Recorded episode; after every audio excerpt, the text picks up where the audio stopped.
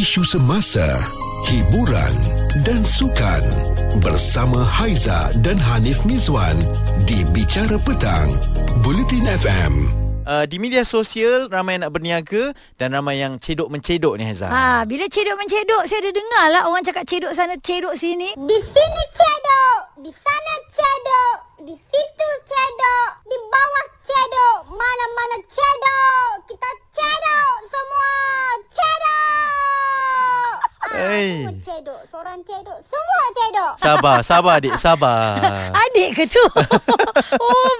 Ha, betul juga. Ha-ha. Seorang cedok, semua nak cedok. Tanpa mengetahui hukum hakamnya lah. Eh. Mm-mm. Bila kita dengar ada dikeluarkan oleh beberapa orang ustaz, barulah kita tahu. Eh. Mhm. Dan itu sebab kita nak bawakan kisah ni tu. Sebab ramai juga yang meniaga uh, menggunakan sistem ini kan, Nik? Ya betul dan mungkin mereka tak tahulah kot sebab mm. kadang-kadang terikut trend dan nampak uh, ianya dapat sambutan sebab mm. dilakukan dalam media sosial Ya. kemudian bila kita tengok ramai yang views kan mm. yang views tu satu hal ramai juga yang sokong dengan alasan untuk support lah kan Ya, kita ni pun beli- kadang macam ah Ha. RM5 je satu cedok kadang-kadang Ha. kaedahnya macam ni tau kepada mungkin yang belum cakna ataupun tak tahu yang mungkin kurang alert lah kan uh, kita ni menjual contoh jual gula-gula uh, kita pamerkan gula-gula yang ada tu dalam besen yang besar Ya. dan kita tunjukkan iklan macam siapa nak beli uh, kita akan cedok satu cedok ni dan masukkan dalam plastik. Apa saja yang kita dapat tu itulah kita punya barangan jualan. Kiranya nasib lah. Betul. Ah, walaupun dia buat secara live kita nampak dia cedok kat situ, Mm-mm. tapi uh, kalau anda dapat mungkin gula-gula yang perisa tu anda tak makan, Betul. anda terpaksa terima juga. Ha, dan lebih penting kan ianya berlaku bukan di depan mata kita tau. Hmm. Ha, di sebalik live tu kita tak tahu bukan nak menuduh ha, tapi dikuatiri jatuh hukum pula yang sebegitu Ya, kan. Jadi Ha. kita nak bawakan kisah ini mungkin ada anda yang uh, pernah menjadi pembeli cedok-cedok ni Mm-mm. atau mungkin anda antara peniaga yang melakukan sistem cedok-cedok ni Ha-ha. sebelum diberitahu dia tak boleh lah dilakukan Betul? Cerita viral bersama Haiza dan Hanif Mizwan di Bicara Petang, Bulletin FM. Okey, kita bawakan uh, tentang perniagaan cedok-cedok yang tengah trend sekarang ini. Mm-mm. Kita nak dapat tahukan apa dia punya uh, maksud dia, Ha-ha. kenapa boleh jadi macam ni dan Mm-mm. kenapa yang membeli pun terpengaruh. Dan kalau kita tengok komen yang sedang menonton kita secara live dekat TikTok ni, Encik T katanya, Mhm. saya kalau bisnes cedok-cedok ni, kalau kita nak beli yang kita tak nampak, saya memang tak boleh terima. Saya boleh terima air cedok kat bazar Ramadan je kalau kita jumpa. Oh, dulu. air balang, air puasa. Balang. Air balang. Ah, Itu kita tahu kita nak beli Ah, apa. Sebab dia sendiri kata dia tak takkan percayalah Okey. benda-benda macam tu kan. Hmm, bagus Ah. komen ni lagi. Yes, ada lagi yang kata dekat sini um, dah dikatakan perkara ini adalah haram. Jadi kalau tak tahu uh, boleh dimaafkan lah. Mhm. Tapi kalau tahu tu boleh cepat-cepat tinggalkan. Bolehlah buat peniaga apa meniaga cara lain. Yup. Dan daripada Jaafar On yang sedang Ah. menonton kita juga katanya itu dah habis cara bisnes lah. Tak ada cara lain ke nak buat. Ah, Ah. dia pun tak sokong lah Dia ya. pun tak sokong. Hmm, tapi itulah bila kita cakap trend ni hmm. uh, kadang-kadang ramai yang uh, nak terjun dengan cepat tau. Hmm. Uh, dia tak ambil kisah pun uh, boleh ke tak boleh, betul ke Ya. tak betul. Yang penting kita in trend. Dan ada juga yang tanya Heza, Mm-mm. macam mana sebenarnya cedok-cedok tu kan? Uh, jadi macam ni lah rupanya orang yang meniaga cedok-cedok. Oh, sabun, sabun, sabun, sabun. Ha, okey, terima kasih tomato. Tambah perfume. Tambah. Oh, banyak tambah perfume. Okey. Tambah memang. Satu cukup. Okey. Dua skop. Okey, tadi akak dah pilih kan saya WhatsApp kan. Okey, ni yang akak pilih untuk free gift tau. Amira punya. Jom kita buat Amira punya. Jom kita buat Amira punya. Dua cedok. Amira punya dua cedok.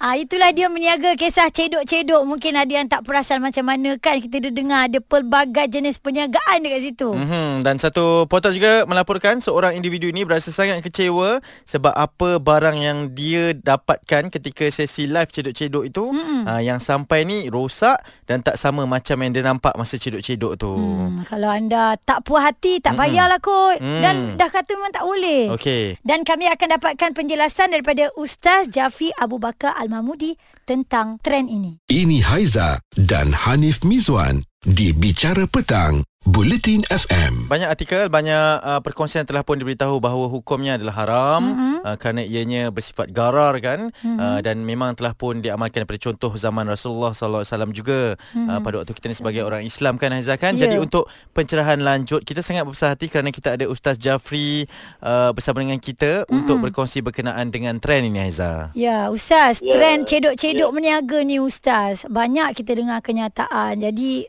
kita nak dengar daripada mulut ustaz sendirilah pencerahan tentang perniagaan uh, yang dilakukan sebegini. Masing-masing pun nak berniaga kita faham. Ya. Tapi subhanallah dalam adab kita nak berniaga ni uh, dalam dalam dalam Islam dia ada satu uh, Allah SWT dalam fardu ain kita yang wajib yang perlu kita belajar nama dia sallallahu alaihi wasallam apa ni kita panggil uh, muamalat nah muamalat. Yeah. Hmm. Muamalah ni adalah urusan perniagaan yang kita lakukan bersama dengan hmm. sama-sama sama ada orang Islam ataupun orang bukan Islam. Ada panduan yang diajarkan oleh Nabi sallallahu alaihi wasallam. Dia antara perkara yang penting dalam keadaan kita nak berniaga, kita perlu elakkan sesuatu yang ada unsur gharar. Hmm. Gharar ni dia dia boleh jadi dengan dua maksud. Yang pertama adanya unsur penipuan, yang keduanya adalah unsur ketidakpastian daripada apa yang oleh Allah Muhammad yang yang yang uh, kita nak bermuamalah tersebut hmm. sama ada dari pihak pembeli maupun daripada penjual. Ha tu itu dia punya uh, kepentingan untuk kita mengetahui tentang uh, bila kita nak berniaga ni. Ha hmm, maksud maksud garal tu sendiri kan. Tapi itulah ustaz bila kita tengok bila dicedok bila orang tengok daripada uh, apa ya secara live streaming uh-huh. hanya di media sosial saja kan ustaz kita kata hmm. tak boleh tapi kalau kita berada di depan orang yang meniaga tu macam mana ustaz kita boleh tegur dia ke kalau kita tak nak ke apa ke ustaz dia uh, Salih Alaihi Muhammad ingat lah, bila bila bila uh, kita duduk tengok orang duk buat uh, cedok-cedok ni mm-hmm. dia Salih Alaihi Muhammad dia buat macam uh, pembeli tu tak boleh nak nak pastikan apa yang dia akan dapatkan. Macam yeah. itulah lebih kurang kan? Ha, betul. Dia letak satu figure satu harga. Uh mungkin apa yang dia akan dapat itu bersesuaian dengan nilai uh ataupun dia boleh dapat lebih daripada nilai. Uh jadi Ustaz Jamat kalau perniagaan yang macam ni uh, pada zaman Nabi sallallahu alaihi wasallam Nabi SAW pernah sebut dia dia ada al mula masah dan uh, dan al mula Ustaz Jamat al mula masah ni dia satu bentuk kalau kata Imam Nawawi Allah jual beli barangan seperti baju yang mana disentuh oleh pembeli dalam keadaan gelap tanpa melihat. Hmm. Ha, dapat rasa ha, Ustaz eh? Ha. Ha. Dia, dia, dia, ha, dia, dia rasa tapi dia tak tengok keadaan dia, condition hmm. dia. Ha. Dia tak nampak mungkin di situ ada koyaknya, mungkin di situ hmm. ada Allah Masya Muhammad apa ni, kecacatan-kecacatan daripada daripada, daripada barang tersebut. Hmm. Kemudian Salih Asyik Muhammad, uh, kemudian dikira jual. Hmm. Uh, uh, mula masa ni juga jual beli yang berlaku ke atas mana-mana barangan tanpa melihat secara terperinci. Yeah. Maka dikira jual dan tidak boleh lagi ada pilihan. Yeah. Uh, jual beli yang sebegini, Saudara Muhammad, kata Ibnu Hajar Al-Asqalani adalah bentuk jual beli jahiliah. Baik, uh, jual beli jahiliah kan zaman-zaman hmm. yang dulu ada kisahnya berkaitan dengan uh, urusan uh, Rasulullah juga. Hmm. Uh, itu antara penjelasan pada ketika ini. Bicara petang bersama Haiza dan Hanif Miswan di Bulletin FM. Kalau kita nak tahu pembelian yang sah tu sebenarnya bagaimana? Dia mesti ada akad yang sahih, akad yang yeah. sempurna. Hmm. Orang yang nak menjual dia tahu apa yang nak jual orang yang nak beli dia tahu apa yang dia nak beli. Yeah. Daripada apa ni ke, kesepakatan kedua ni barulah apa ni pembelian ataupun penjualan itu dikira sebagai sah. Mm, kita yeah. panggil apa ustaz? Win-win situation okay. lah kan. Ha. Ha, dia uh, orang baik. Ha, itu ha? bahasa orang kampung saya. Ha. Win, uh, win-win situation. Ha. Kan, ha. Sama kampung, sama kampung Ustaz dengan Aizah ni Ustaz kan? Sama-sama kampung, yeah. sama kampung. Subhanallah. Jadi subhanallah saya sebut. Jadi maksudnya bila kita beli, kita hmm. nak beli satu barang, mesti ada kepuasan hati daripada pihak pembeli. Yeah. Yeah. Pihak pembeli mesti berpuas hati dengan barang yang dia beli. Kalau kita beli yang macam uh, macam Aizah tanya tadi ni, bila bila kita melihat benda ni berlaku di depan mata kita, apa yang kita kena buat?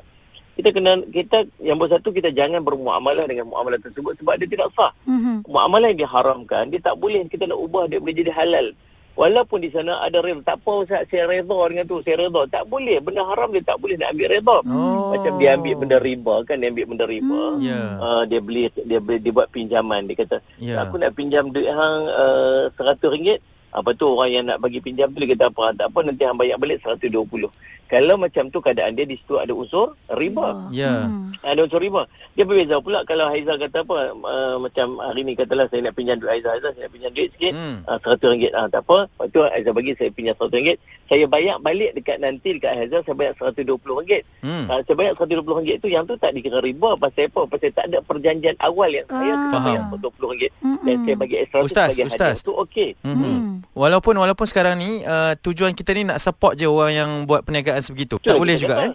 Dia kata apa? Eh tak apalah ni saya redha, saya redha. Eh tak boleh nak redha. Ah, Bila benda tu benda tu haram dia tak boleh nak ubah dia bagi dia jadi halal dengan Ya. Ah. dengan dengan redha. Tu benda Halal halal halal haram tetap haram. Ya. Hmm. Ya, Okey, innal jelas. halal dah macam hadis dah dah, dah sebut tu. Ya. Innal Mhm. halal bayyinun wa innal haram bayyinun. Yang halal itu jelas dan yang haram itu jelas. Ha, Hmm. jadi apa yang kita kena buat nombor satu kita jangan bermuamalah kita tak boleh. Yang kedua kalau kita mampu untuk menasihati maka kita nasihatilah dia supaya jangan dia melakukan perkara tersebut. Hmm.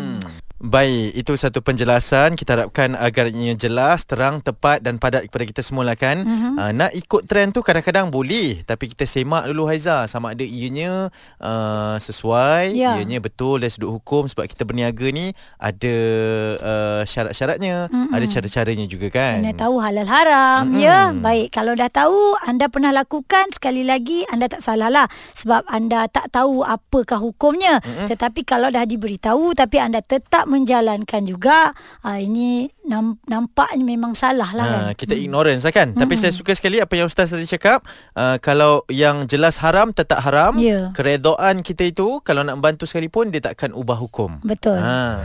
Cerita viral bersama Haiza dan Hanif Miswan di Bicara Petang.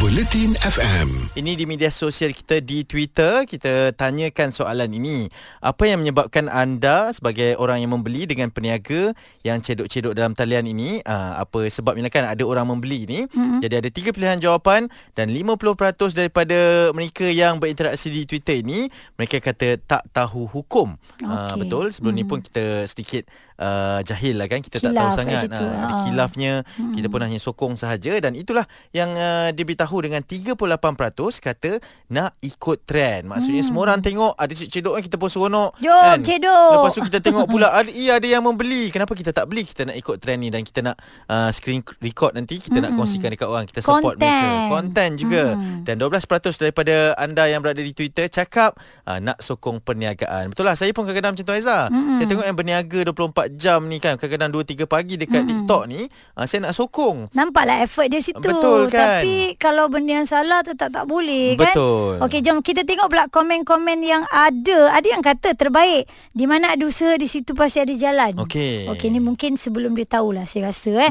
Okey, daripada Queen dia kata saya nak satu cedok dia kata payment kat kedai boleh tak? Ini dia komen dekat orang yang meniaga cedok-cedok ni. Okey. Dan uh, orang yang meniaga ni dia jawab kalau COD boleh. Awak duduk mana? Ah. Maknanya dia tak kasih datang kedai ke apa eh? Ah, betul. Okey, satu lagi daripada Mas, mungkin boleh uh, packkan siap-siap dah bagi tahu dapat apa untuk harga yang awak jual tu. Boleh rujuk hukum cara jual cedok-cedok ni eh. Minta maaf buat banyak. Memang salah. Ya betul. Haizah bukan apa eh. Kita nak bagi pencerahan sahaja. Uh, Kita nak kukuhkan lagi Nak beritahu semua orang Yang mendengarkan kita Yang sama-sama dengan kita Di Bicara Petang ni kan? Ya. Kawan-kawan juga kan?